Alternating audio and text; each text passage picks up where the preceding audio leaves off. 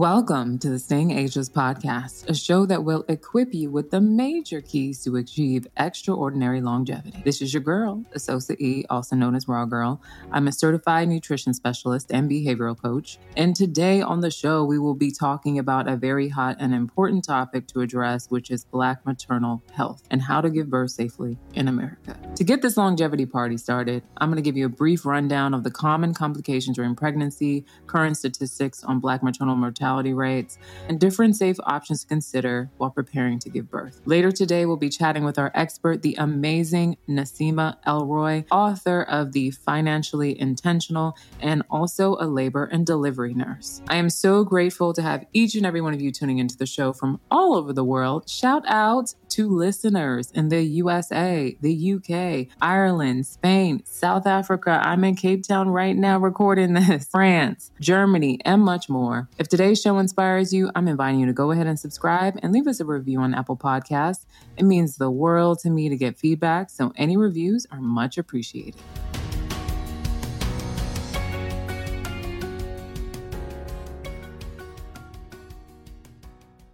All right, all right. I don't know if y'all have heard, but there's been a lot of discussion around why it's dangerous for Black women to give birth in America. So I really wanted to address it with an episode. My clients actually put me on to the new Hulu documentary Aftershock. It's on um, it's on Hulu. It reflects the stories of two healthy African American women who died as a result of giving childbirth, and uh, the personal and heartbreaking stories are punctuated by the women's families' push for changes to address Black maternal mortality. I got to be completely honest with you, child. I have not watched it yet because I'm just not in the place where I want to watch that kind of trauma. Um, it may, really upsets me, and knowing the stats and, is enough to freak almost anyone out a little bit. But for me and all of my clients, especially the Black women who are preparing for pregnancy or are in that process now, um, we can be left with questions like where is it safe to be a birthing Black woman? And so I want to address some things that we can consider and things that we can do to keep ourselves safe. Too frequently, women and families in the United States experience inadequate maternity care that is not easily accessible, secure, woman centered, evidence based, or affordable. The Black maternal mortality rate, MMRs, refers to the number of deaths among African American women who give birth each year. Between 2016 and 2018, the MMR was 41.4 deaths per 100,000 live births for non Hispanic Black persons. And this is according to the Centers for Disease Control and Prevention. Research done in 2020 by the National Center for Health Statistics showed that the maternal mortality rate for non Hispanic Black women rose to 55.3 deaths per 100,000 live births which is 2.9 times the rate for non Hispanic white women.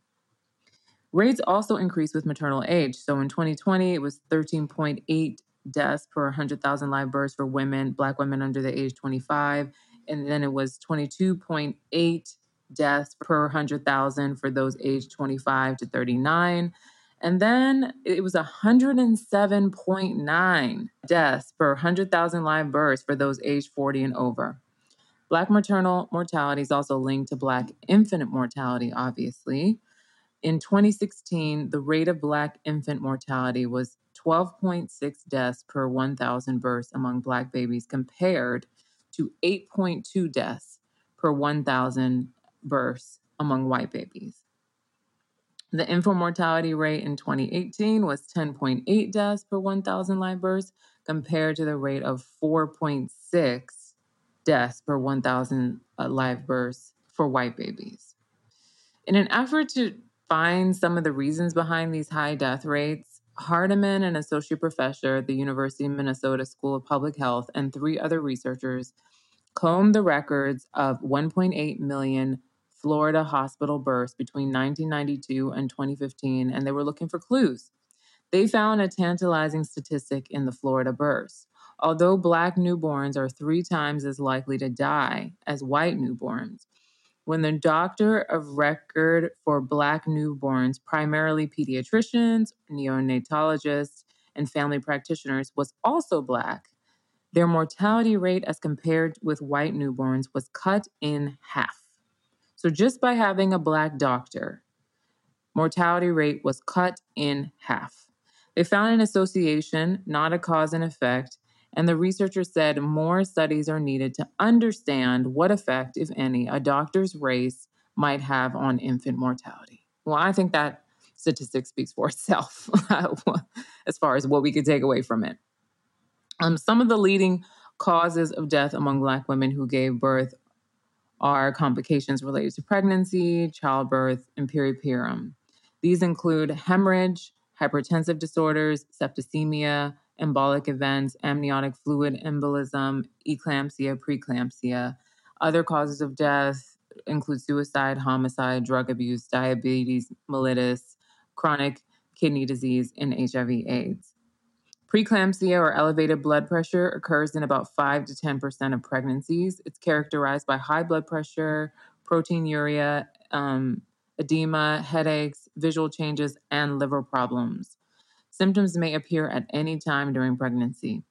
Eclampsia is a severe complication of preeclampsia that affects 2 to 10% of pregnant women. It's marked by seizures, coma, and organ failure.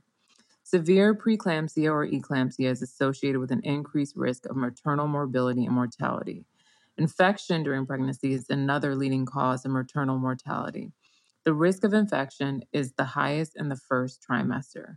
Infections during pregnancy increase the risk of miscarriage, stillbirth, neonatal death, and low birth weight.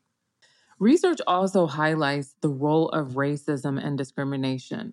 Racism and discrimination play a huge role in driving racial disparities in maternal and infant health. Research has documented that social and economic factors, so racism, chronic stress, all these things contribute to poor maternal and infant health outcomes, including higher rates of perinatal depression and preterm birth among African American women and higher rates of mortality among Black infants.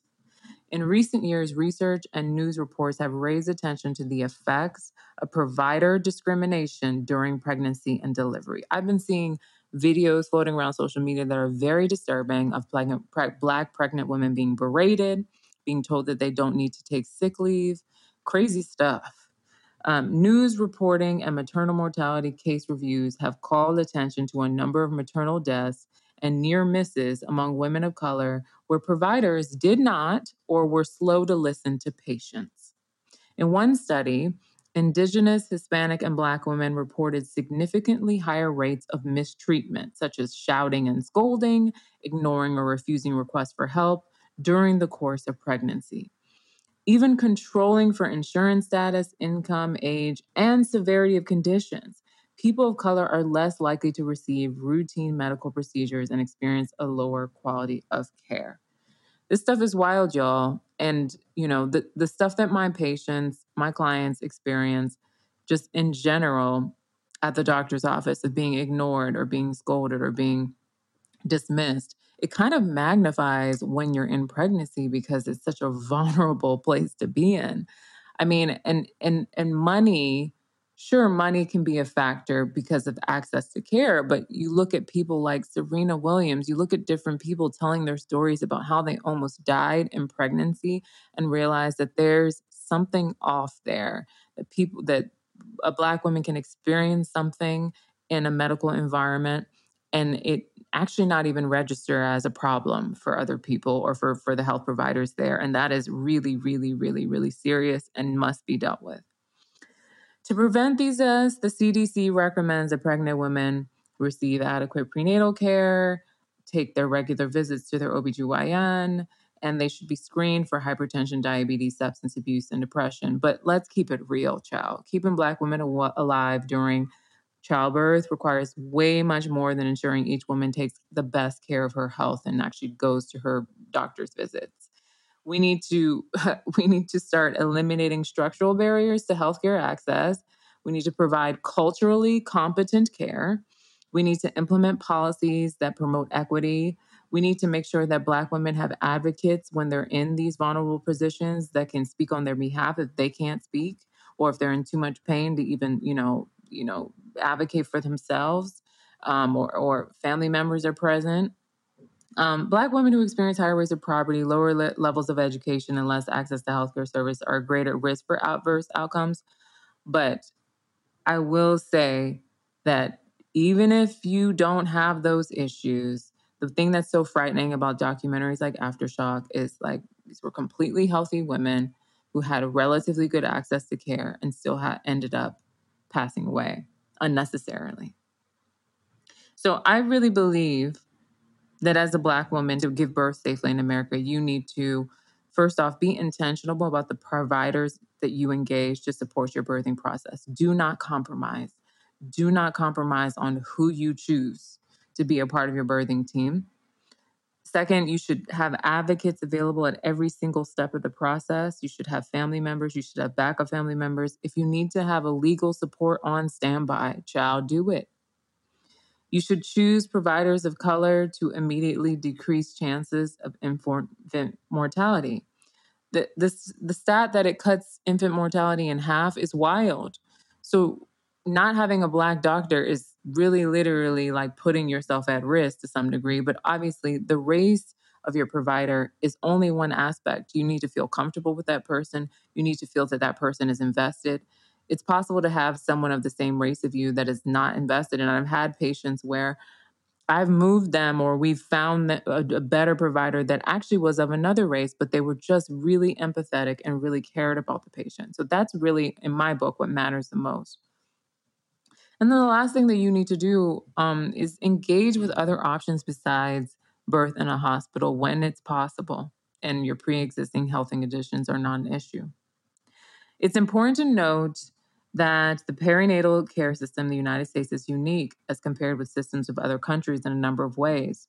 In the US, it's a regionalized system of maternity care. So that involves potential for transfers from one level to another. And this types of system requires strong relationships and communications between facilities so that individuals receive the appropriate level of care. And that always that it isn't always there. The way that medical care is paid for in the United States is also unique. So, women are relying on a variety of mechanisms, including private insurance, um, both purchased individually and employer sponsored, Medicaid, Medicare, self pay. Each of these payers have different eligibility requirements, cover services and providers differently, and entails variable out of pocket costs. So it can get really confusing and, and, and very intense um, with all the different options out there. And then finally, the US has three distinct nationally credentialed types of midwives, each of which completes different education and training requirements and whose authority to practice varies by state.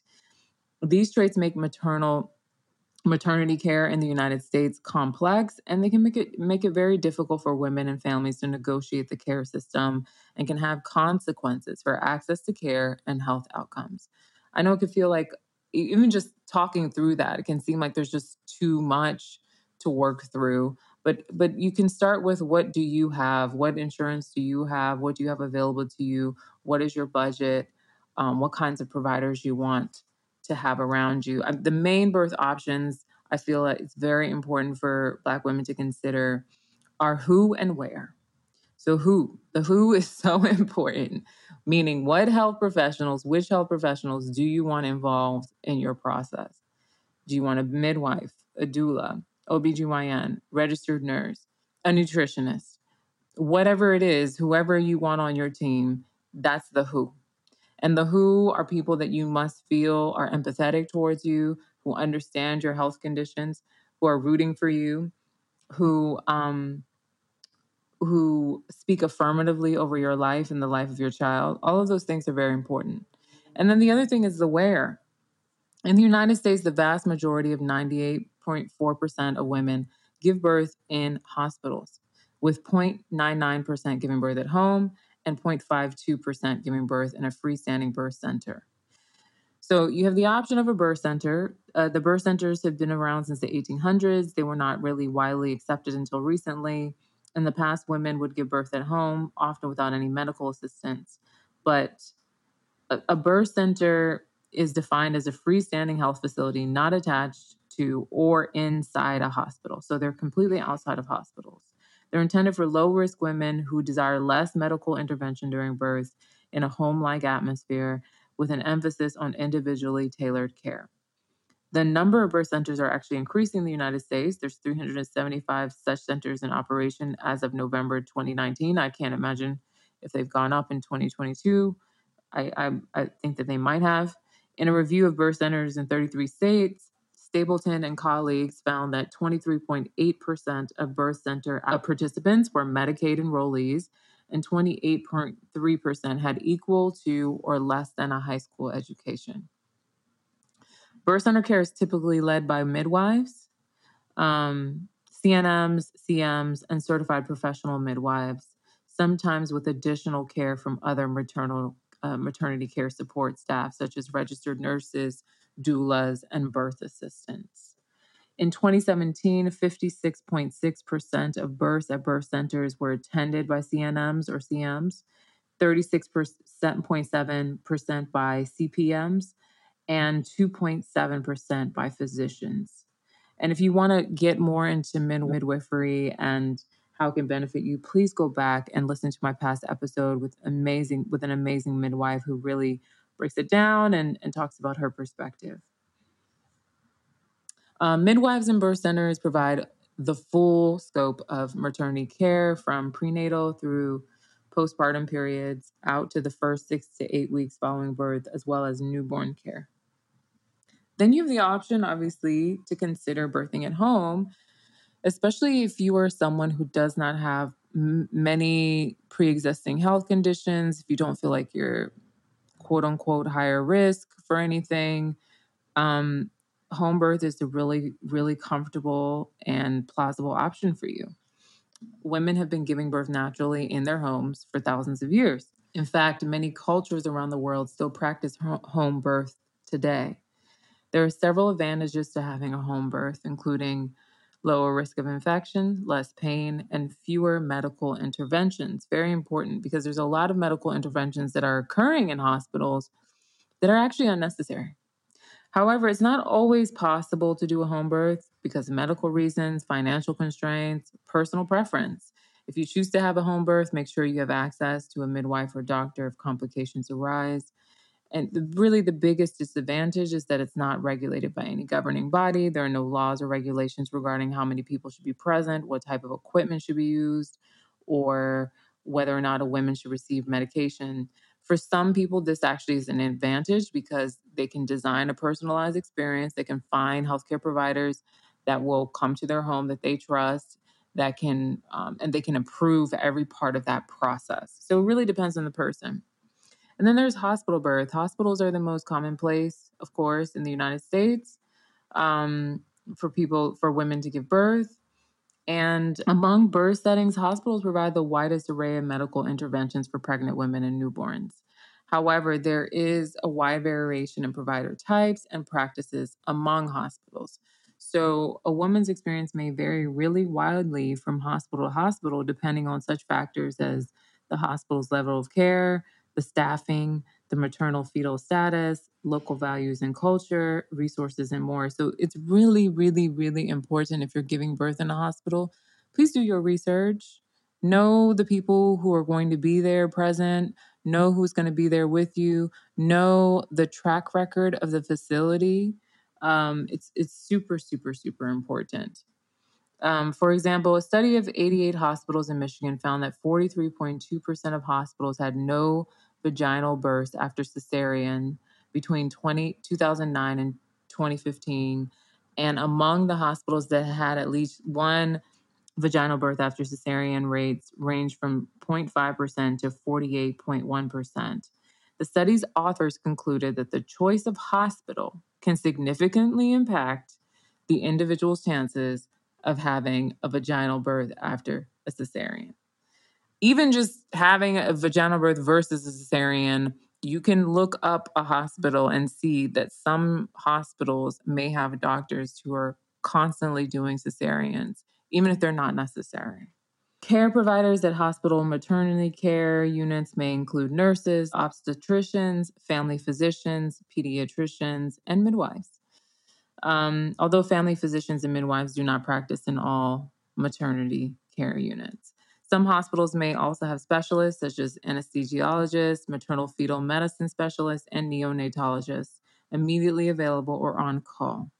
Despite their variation, the vast majority of hospital births are attended by physicians. 90.6 of uh, uh, 90.6% of hospital births were attended by physicians in 2017, while 8.7% were attended by certified nurse midwives or certified midwives. And then last but not least, there are also in hospital birthing centers. So you're still in the hospital, but you're in a birthing center. Some hospitals in the United States have separate units within or associated with the labor and delivery unit that offer women a more home like atmosphere. These units are often called birth centers by the hospital. However, the services they offer and the extent to which they resemble freestanding birth centers vary very wildly. Some like freestanding birth centers use the midwifery model of care. There, um, some are only available to low risk mothers, um, and some offer only physiologic birth without medical interventions. For example, in the Midwifery Center Tucson Medical Center in Arizona, it's located within the hospital, but it offers a low intervention midwife led birth experience. If complications arise or if the woman desires or needs an epidural, she can quickly be transferred to the hospital's standard labor and delivery unit. These types of units are called alongside maternity center by the Commission for the Accreditation of Birthing Centers. I hope this information gets you thinking, child, if you haven't given birth yet, about options that you can get clear about to make your birthing experience a great one. I know it's a lot. It's a lot. I'm really, really excited lately to be working with many more pregnant clients, and I am now working on a pregnancy prep academy. It has two options. The first is for aspiring pregnant mothers who are looking to get ready for pregnancy, get their body ready, and prepare to conceive. And the second is for pregnant mothers who want nutritional support for each trimester so that their diet will support the best pregnancy outcome possible. If you or someone you know is interested in pregnancy prep, DM me on Instagram at the raw girl or email my assistant, rawgirlassistant at gmail.com. All right, y'all, we're going to take a short break, but when we get back, we'll be speaking to our amazing guest. So stay tuned. Are you a woman struggling with horrible periods, fibroids, endometriosis, PCOS, infertility, or unsavory menopausal symptoms? I'm Asosa E, also known as the Raw Girl of TheRawGirl.com. I'm a certified nutrition specialist and behavioral coach. And in my Hormone Balancing Academy, me and my team can help you approach any hormonal challenge you are facing from a holistic perspective. Don't take my word only for it. Here's a snippet from a recent client whose fibroid shrunk after following my recommendations. Um, come to find out, my fibroid shrunk to a 1.5. Yes, Jesus. I was so happy and grateful to God and Asosa and, you know, just her program really. Outside of my fibroid shrinking, I am off of chicken, so I don't do meat. Yes, Jesus. and I don't do dairy. Don't, you know, we don't do that anymore. And my weight is steadily at a one, 101 pounds as of today. So my weight did go up. Um, so I'm really happy with, you know, with my results. I'm really grateful to, you know, to God and to, to Asosa and her, her Raw Girl program. And I highly, highly, highly recommend you sign up for Raw Girl. You won't regret it. Just in case you missed it, head on back to season six and hear more of the amazing glow up stories from women who have overcome infertility, normalized incessant periods, and much more. If you or someone you know are interested in reaching your hormonal health goals with support this year, visit therawgirl.com to sign up for a free 20 minute call, and a member of our team will talk to you. Until then, stay healthy and happy.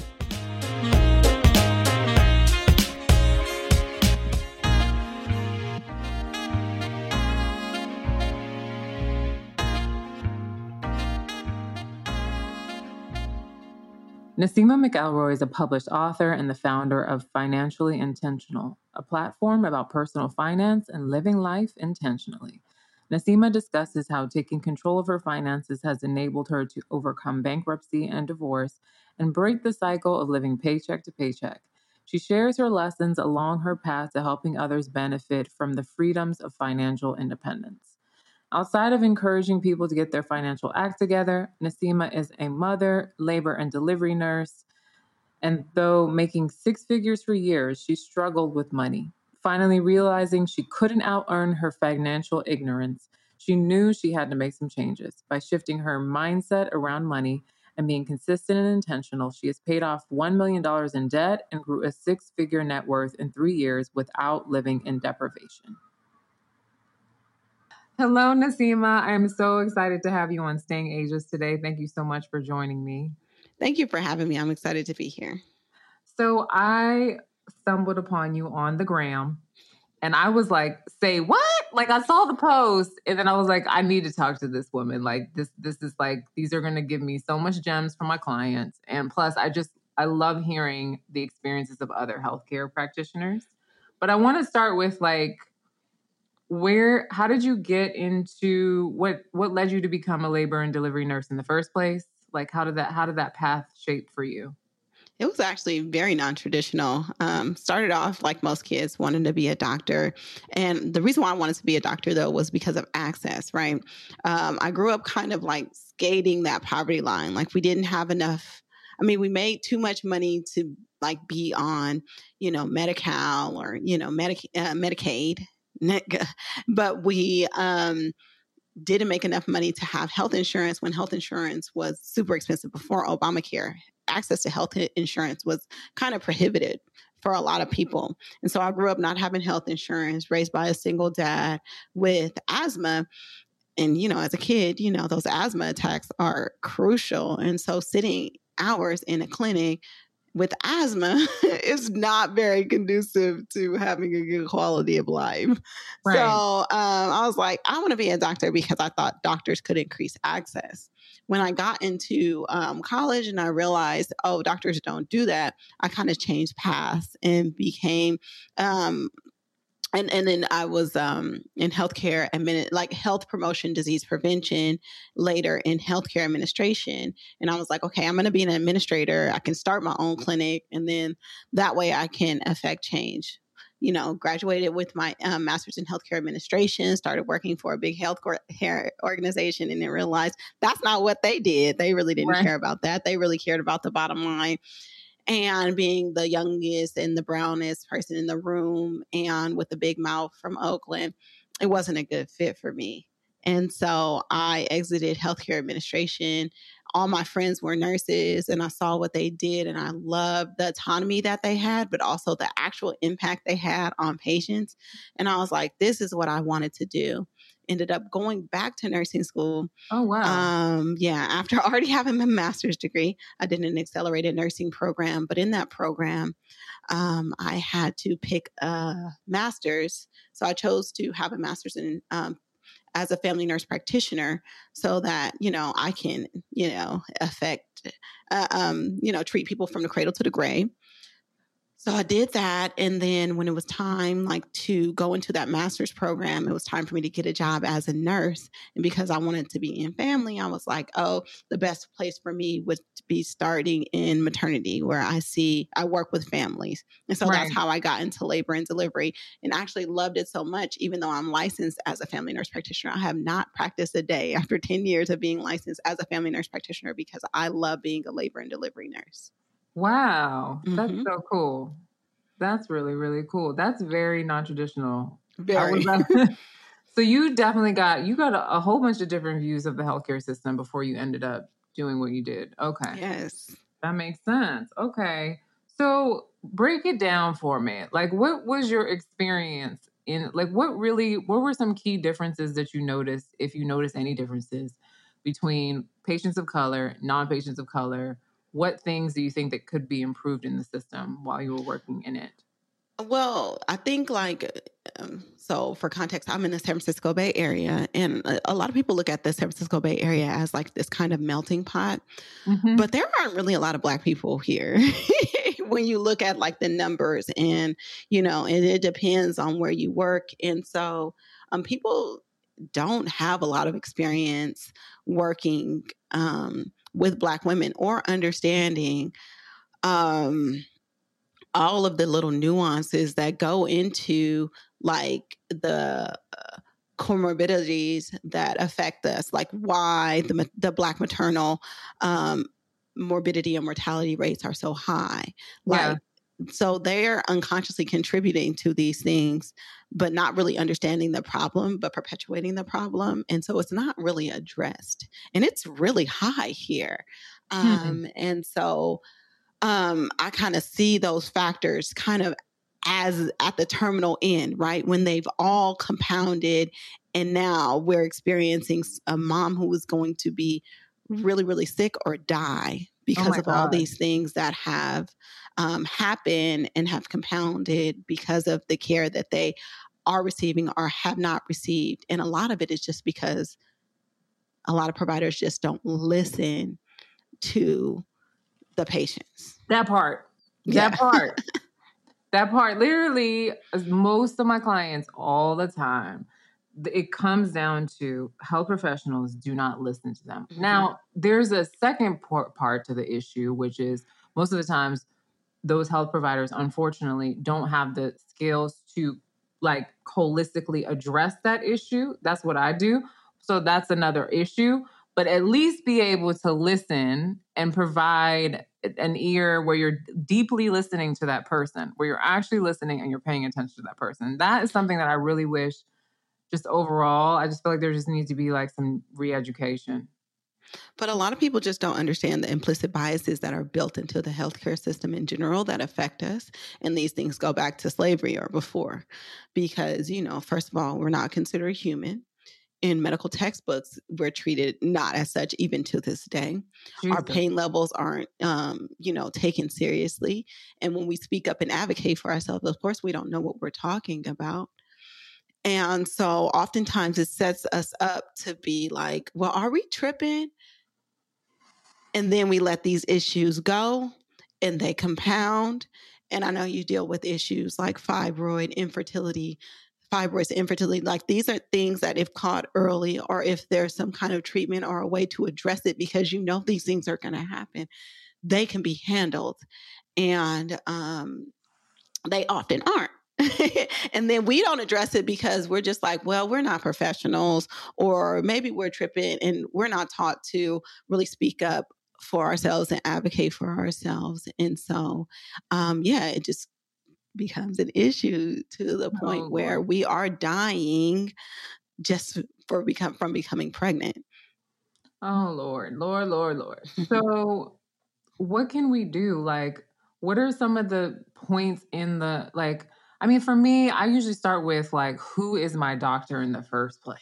that part. Like, if I don't vibe with you, I don't suffer fools lightly anyway. So I already have like these, you know, specific teams of health professionals that I'm like, these are the people that I deal with for these different things. So if I was personally, if I was like, okay, I'm ready to give birth, I would really want to feel comfortable with that person. Where would right. you say that they should start? Is that yeah? That's where you start. Like that's a place where you do have some control. Unfortunately, because doctors typically aren't on call 24 7 which eh, you back in the day, like if you had your doctor, that's your family doctor, that's the doctor that's going to show up for delivery, but it's just not practical anymore. Mm. So a mm. lot of doctors are in groups, right? Or if you have like a system like Kaiser, you have no control who's going to deliver your baby. It can be a resident, it could be whoever. And so let me just approach it on those from those two different angles. Yeah. So if you don't have a doctor, there are some like few and far between doctors that will see all of their patients and deliver all their patients and like maybe twice a year take a vacation when they're not there. So if you can find a doctor like that that you know and trust, stick to them. Okay. okay? Um, and then uh, on the back end, there's birthing centers and all this other kind of stuff that I don't really cover, but there's those options as well. Yes. If the uh, if the case is that you're in a medical group you need to be comfortable with the people in that group. You need to make sure that like they understand the like all of the people like all of the doctors because it's going to be all of them. So you need to get comfortable with all of those doctors and kind of uh, so these are the things that we have to do and it's, it's heartbreaking wow. and it's a lot and that's why people don't do it because it's overwhelming like you have to be hyper vigilant um but it's necessary like we like it's but it's a life or death thing. And I think um, people spend so much time planning for their gender reveals and their baby showers, but they don't put enough effort into this part. And yeah. so I'm really trying to have people shift the shift their focus on what's really important. Yeah. Um, so like, yeah, make sure you know all those people in that practice, you're comfortable with them and they're familiar with, you know, what your specific needs are. Um, and then if you're like at a place like a Kaiser where you just show up to the birthing center and you don't know if it's going to be a resident, a midwife, a doctor, is who's ever there, and you can see a gamut of people over the time that you're there. Um, you need to be able to have somebody there for you to advocate for you um, that knows you and know that you can refuse a resident you can refuse any doctor um, you can you can escalate issues if you're not feeling heard so like those are some kind of things but also like know where and this everything i'm telling you is from the perspective of you're going to deliver at a traditional hospital or institution right. so um, know which hospital you're going to go to know what services they have um, because your doctor is privileged typically at one or two hospitals so you have to figure out like about that hospital. Like, what is their C-section rate? What are their rooms look like? What are their staff? What does their staff look like? And you're at, you're able to answer the ask those kind of questions during your prenatal visits. And these are choices that you should make. Like, if you're not cool with where your doctor is delivering, you can't you can't use that doctor. She's not right. going to be able to hop to the next hospital with you. Right. And so, like, those are things that we have to empower ourselves to know. And that's just in the planning process. No, that makes a lot of sense. We're okay. So I hear you saying we should ask these questions, but I also hear from my clients a lot. I've asked these questions and people are not giving me vague answers or they're ignoring me. Yeah. So, like, what do you do? you have to stand firm. You have to stand firm in your power. And that's the whole thing. Like I said, a lot of people just don't feel like dealing with it. They don't feel like dealing with it in the front end and they don't feel like dealing with it in the back end. Like when something happens, like cases go underreported yeah. all the time. Yeah. So this is life or death. Is there somewhere else that we can get this information? Like for me, like if someone if I feel like you are withholding information from you, I'm already, for me, I'm already turned off. Like, I'm already like, well, maybe I should find somewhere else because you should be able to openly discuss with me the things that I'm concerned about. And if you can't answer them, then you find someone else that can answer them. But if you're being standoffish, rude, or just ignoring me, then I might just be like, this might not be the place for me the problem is there's this information is not centralized. It's kind of one of uh-huh. those things where you just kind of have to know.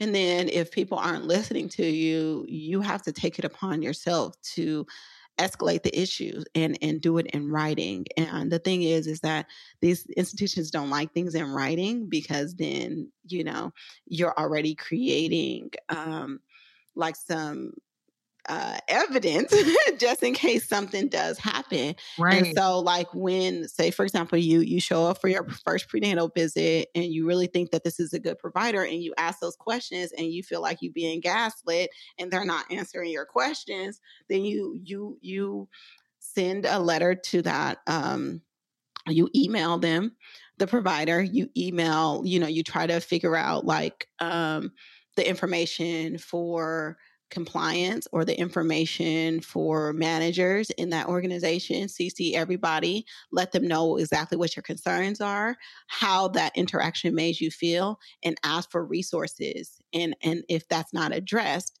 you then go on to a next, another provider. And then, you know, if that happens again, you do the same thing. But you have to create a baseline like, listen, I'm not about to tolerate this. These right. are, this is what I need um, these are basic things and things that I should have access to. Right. And if you're not providing them for me, then you know I need to go elsewhere. But to document that, and it's it's sad that we have to do all of this, but this is what I'm telling you: you have to do to protect yourself. How big is the role? I mean, because doctors are not there 24 7, aren't you going to be interacting with nurses quite a bit? So don't you also have to feel comfortable with the nurses?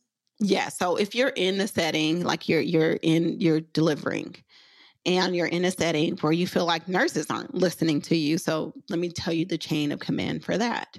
So um, if a nurse isn't listening to you, you ask for the charge nurse. That's the first step. If the charge nurse, um, if you feel like that's not getting handled at the charge nurse level, you go up to assistant nurse managers, then the manager, then the supervisor, and then it'll go into the administrative level. But don't be afraid to include everybody in that level if it's not being addressed by the first person that you talk to. And so that's the chain of command. Uh, I left out the house supervisor because sometimes at night administration isn't available. So you go charge nurse, manager, supervisor, house supervisor and then it goes to administration and you do not stop advocating for yourself until your needs are met until you feel heard love that um in these situations like at least in my experience like because i've also been like a caregiver and help like i helped my father recently like recover from a stroke and I swear these fools would have killed him several times if I didn't be like, Dad, don't take that medication. You don't need yeah, that. Whatever. Right. So if you don't have like it seems like you need somebody also to be kind of a point person that can escalate yes. especially if you're in pain. Let's say i'm in straight up pain and i can't even think clearly you know? Listen let me tell you something. When i had my babies as a nurse when i had my babies like my partner knew what was going on I told him, like, hey, this is the situation. This is the person that you call to ask questions because I know in this situation, you probably aren't going to be able to advocate. So I gave him a call list like, call this person. They will tell you, you know, what they should be doing, what they shouldn't be doing. And often I'm that person. I'm that person for most of my family and my friends. Like recently, I walked in just visiting my friend's dad in the hospital, and he basically coded, and nobody was in the room. And I was like resuscitating him as a visitor, and they were like slow motion. And if I wasn't there, it oh would have been a crazy oh situation. Oh and then at that point, yeah, I asked to speak to the manager, the supervisor, everybody escalated the issue to where, you know, I had the the top surgeons coming down there talking and consulting to me about his plan. So it's just like if you it's it's scary AF. Frightening. But you always have to have a trusted person to advocate for yourself. As a matter of fact, like because of all this, like I have like considered just creating like a consulting company where this is what I just do for black moms. It's just like I'll Please. be your advocate, you know? Yeah. No, because it's so needed. It's so needed. Like I'm sure, child, I'll give you a list of people who probably sign up. right. No, seriously. My goodness, that is wild. Resuscitating someone as a visitor. That's wild.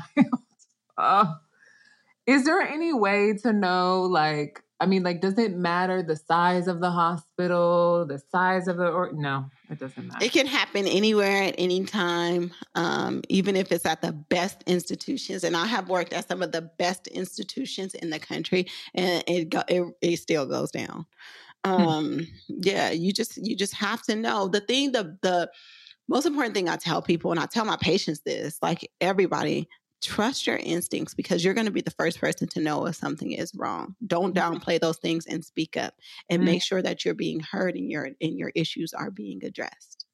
Is it harder now for people to have an advocate because of the like COVID rules and mm-hmm. stuff? Yes. So that is a big issue because we're only yeah, it, it's crazy. And um, I just posted something that the the rates of Black morbidity and mortality have increased by 33% during COVID oh because oh of God. this. So, um, yeah, so you don't have access to having like that extra person in the room that is like their hands on um, to be there with you. Usually you have um, just one visitor, if that. And during the height of COVID, you know, they wasn't letting nobody else in the hospital. So you, even the support person wasn't in there. And then compound, and then, then you put COVID on top of it where people don't, you know, people did not know how to manage COVID before, right. right. you know, and so just all these things um, are factored in. So any anytime there's any kind of like hiccup in the medical system that causes distress to everybody, Black people feel it more exponentially. And that's what I said in this post like when America gets uh, cold, the Black people get pneumonia because we are so we have so many variables already that are working against us. Once you add another variable into it, it just increases right. our, our our risk. So, mm-hmm. my goodness. My. And then, like, let's talk about like the fact that this Roe versus Wade stuff is happening. Like, mm-hmm. that's another scary issue on top of it, and it's only going to affect us. Like, uh, not only um, uh, physically, but also legally. Like if people are going to report people that have these illegal abortions or whatever, who you think they're going to report first? They're going to report this black person first, not even knowing the situation. Right. You know, they're going to report you first. And so we already got issues with the legal system. So this just compounds onto that. And so, like, I just, man, people just don't understand the implications of these things. Like, why introduce just another level of complexity onto something that's already jacked up? The system is already jacked up, access is already messed up. Now you're going to have these pregnant women having these undesired pregnancies or pregnancies that are non viable, that are threatening them, their lives, and they can't even get the care that they need. So Agreed. it's scary. It's scary It's out here in these streets. Even for me, it's scary. And that's the reason why I choose to stay in healthcare because I need my advocates. I need to know. Listen, I need to know my doctors. I need to know who's treating me. Like I have real control issues when it comes to that. And because it's it's scary. It's frightening. It's frightening. Yeah. Um, so we get like for me, I'm I'm one thing I want to harp on that you're saying that's so necessary for people to hear is like this becomes like a compounded issue. It sounds like it could start at a very small level and then increase, but how first of all, how do we even know? Like, is it just that we just need to immediately address anything that doesn't feel right? Is that what it is? immediately like Okay. immediately like like every issue and the thing is that we always get labeled and I always get as we're the whatever. difficult, the angry black women. We got attitudes. We're aggressive. We're scary. People don't want to deal with us. Like I always get those patients. Those are my patients. The ones. Oh, Right. oh, Nasima's here. She could take this patient because you know they're a little challenging. You know, it's always me. And the whole thing is usually, like you said, we go in there and then you figure out, oh, like you just didn't even listen to them. You ought to. You base Exactly. You based your care off of an assumption. And uh, like I, the big post that um, I shared, like talking about like the patting of the hair kind of thing That and was how that could, trip. I saw that post and I was like, Like- that it was hilarious to me because from the moment you said it, I was like, she got to weave. She got to weave. she can't get to her hair and she can't get to her scalp. I mean, sometimes depending on how my hair is, I'm gonna pat my hair. You know, like I don't want to mess it up. And I tell my daughter to do it because she rips out her hair. You know, Like she's literally being flagged for literally mental health issues.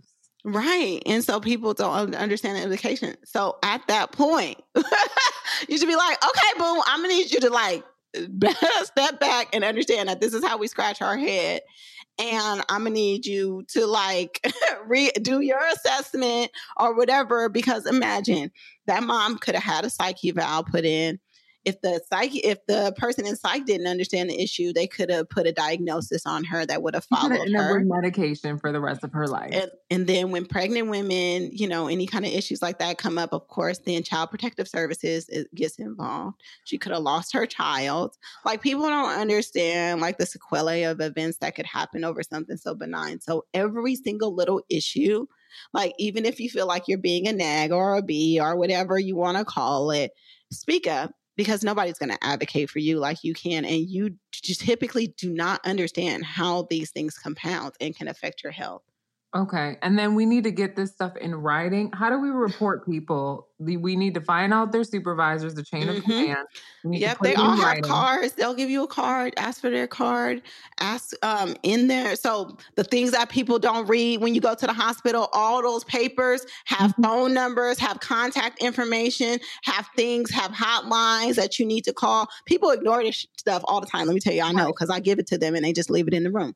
Right. So uh, don't ignore those things. They always have contact information. Get in contact with member services. There's always an ombudsman at the hospital where which is just in charge of taking care of these issues. yeah. Um, yeah, don't be afraid to escalate it in writing. Everything should be in writing so that you have it documented that you tried to get these issues addressed. Just in case you do, then need to involve counsel. You need to involve a lawyer to kind of step in and a lot of people think like they wait for the worst event to happen and then they say, "Oh, I need to call a lawyer."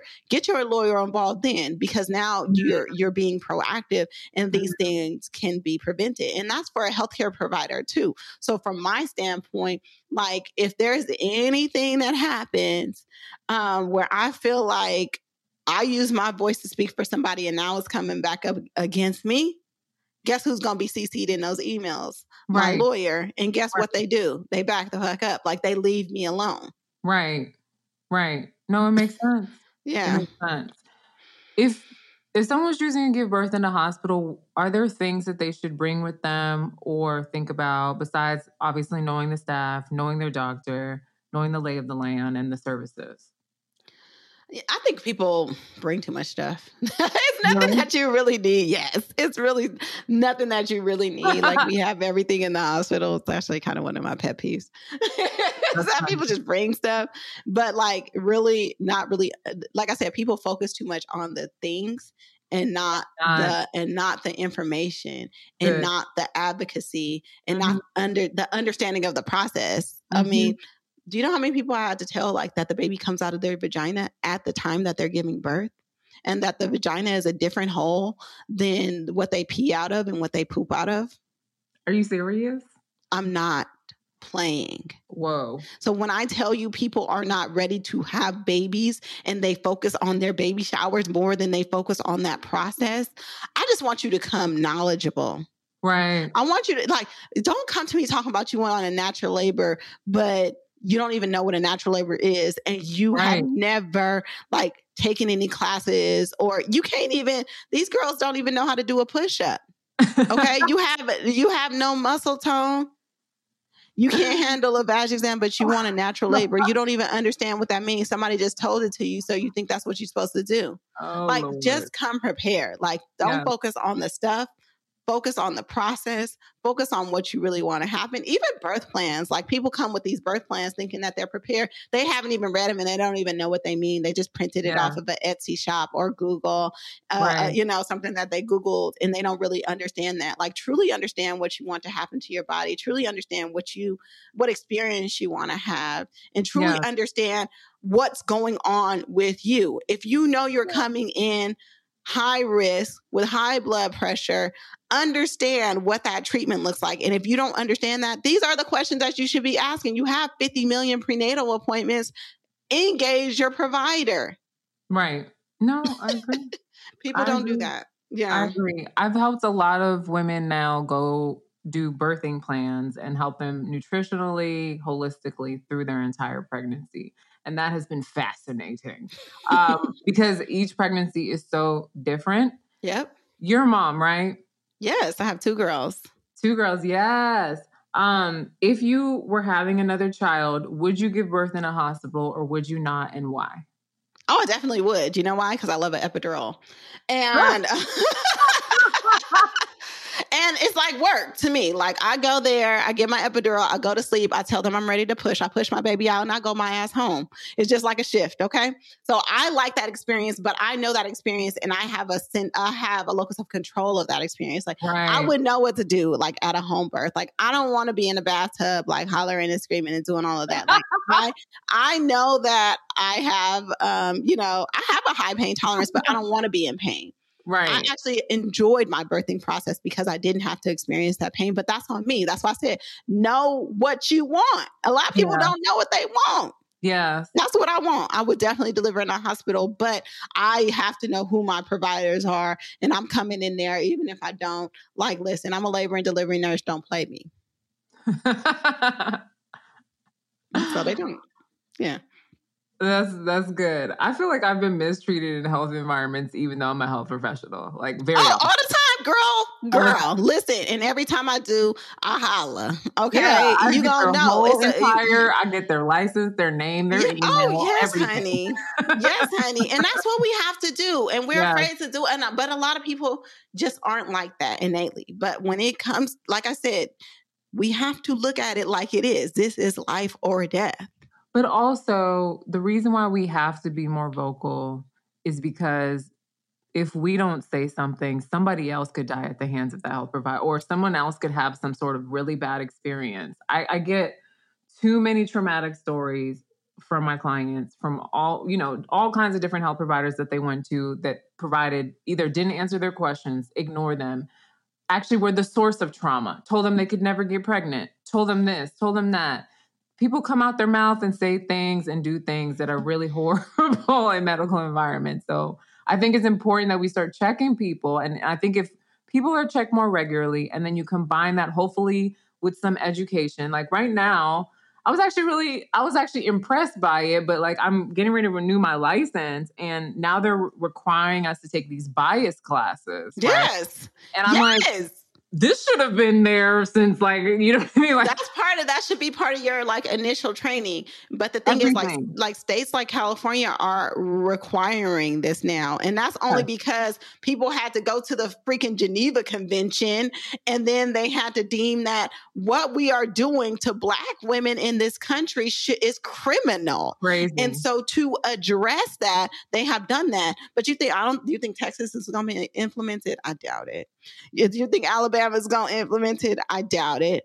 You know, thank goodness DC is. But yeah, I mean, like, but it took that level of action in order to get little changes like that. And even in that training, we had this train, the training too, we had to do, which was re traumatizing for me, by the way. Mm-hmm. But like the nurses on my unit were just like, oh my God, this doesn't really happen you are the problem. Okay. I'm gonna need you to really sit down and read. like took, so there's like a pre-exam and a post. I took the pre-exam and passed it already because I was like, why do I even have to take this? I do, but I was like, let me just take this class because I should understand how to even use the terminology to explain to yes. somebody, hey, you have some implicit biases or whatever. Yes, yes, exactly. oh you have to you have to spin it on them. Yes. Before we go, um, can you what what ha- can you can you break down what happened to you, child? Because that's what got me to call you in the first place. I was like, what in the world is this? What happened? Oh, I can assume. I'm just gonna assume you're talking about like where I was working and what was going on. You don't have to go into details. Just mm-hmm. high level. Yeah. yeah. high level. High level. Like I said, I was just working in a place where I was seeing things happen to black women in labor that shouldn't have happened like over and over again um, unnecessary procedures or delays in procedures. Um, what kinds of this was like procedures? Unnecessary procedures like emergency C sections that didn't need to be emergency C sections. Oh my god! Um, like delaying taking somebody for a C-section when they're a vaginal deli- they wanted to have a vaginal delivery after a C-section, delaying them for hours only to find out that the baby is halfway out their uterus because their uterus has ruptured. Oh like oh imagine like seeing stuff like that every week. oh my god like so it was just stuff like that and i was like hey you know like these things don't have to happen. These things are preventable and here are the ways where they can be prevented. And i took this to the black chief the first time i, um, I worked with the black chief and she basically was like we're not going to do that. That's it's your fault that this stuff is happening to your patient. And i was like okay i see what i'm working with now so let me just wow. Yeah. Wow. Wow.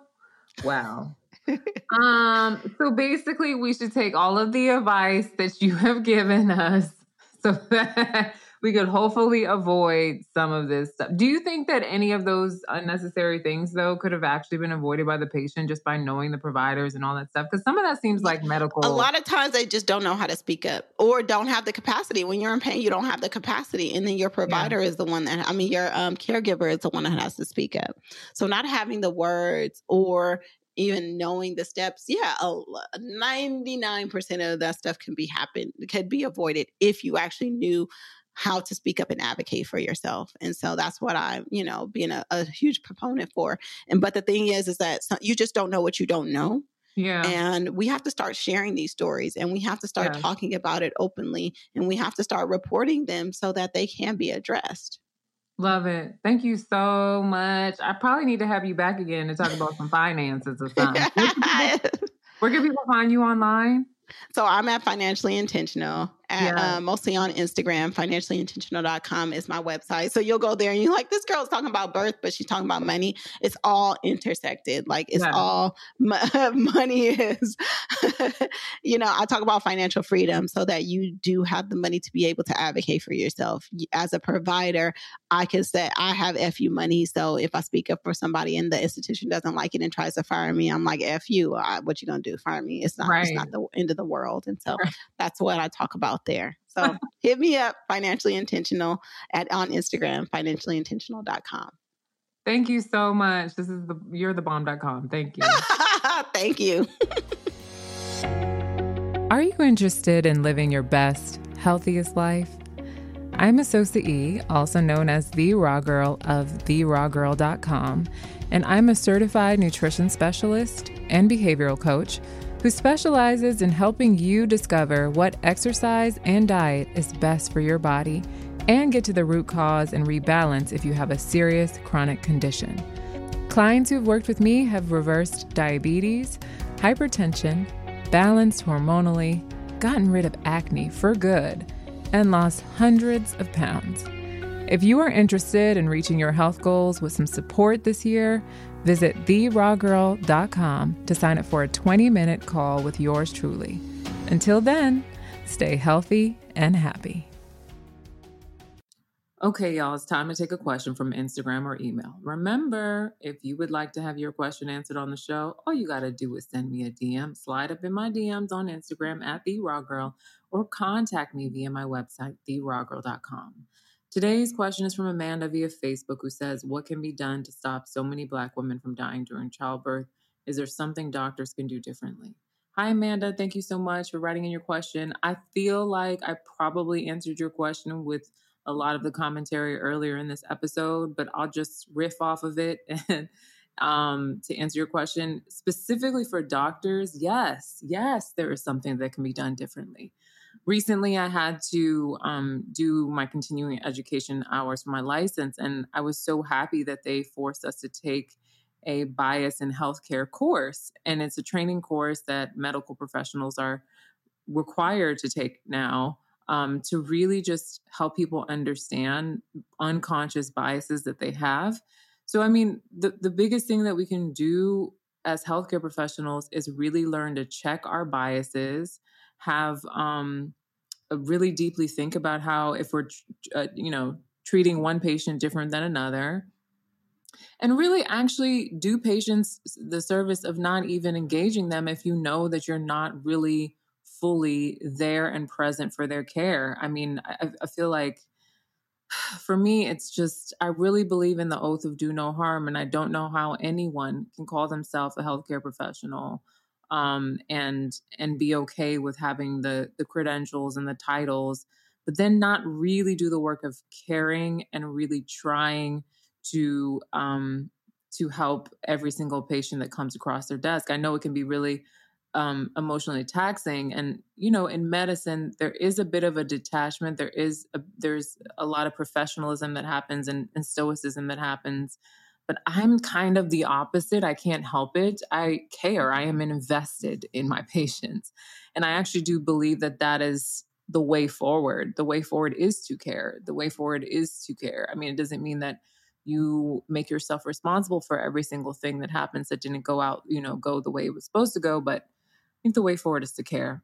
Um, and and I think as Black women, as I mentioned earlier, we can do more for ourselves by doing research, staying well informed, having advocates, making better choices uh, for us that we feel comfortable with, making sure that we get Black doctors if we can, or get a doctor that we feel very much empathizes with us and does care about our situation. So I hope that answers your question. I know I went on a little bit of a rant there, but thank you. Okay, y'all, it is time to close out today's show. I'm really glad that we got to address this topic, and I really hope that you've learned a thing or two about birthing options and consider some of the stats around Black maternal health and things to think about or ask during the process. So leave a comment or DM me on Instagram at the Raw Girl if you if this episode touched you or if it gave you information that you feel like you're going to implement in your life i really would love to hear that hope to hear from you soon today i'm going to leave you with a quote from marie mongan. She says my dream is that every woman everywhere will know the joy of a truly safe comfortable and satisfying birthing for herself and her baby. That is my dream for you as well. And if you're a woman of color who's in the planning phase, I hope this information will not scare you, but just equip you to make the best decisions you can for you and your family to keep you safe during the birthing process. Well, that's all for today, sis. If you're looking for more health tips or have a question for the show, find me on Instagram at The Raw Girl. You can also find me and contact me through my website, therawgirl.com. For more on the show or to listen to past episodes, visit stayingagelessshow.com.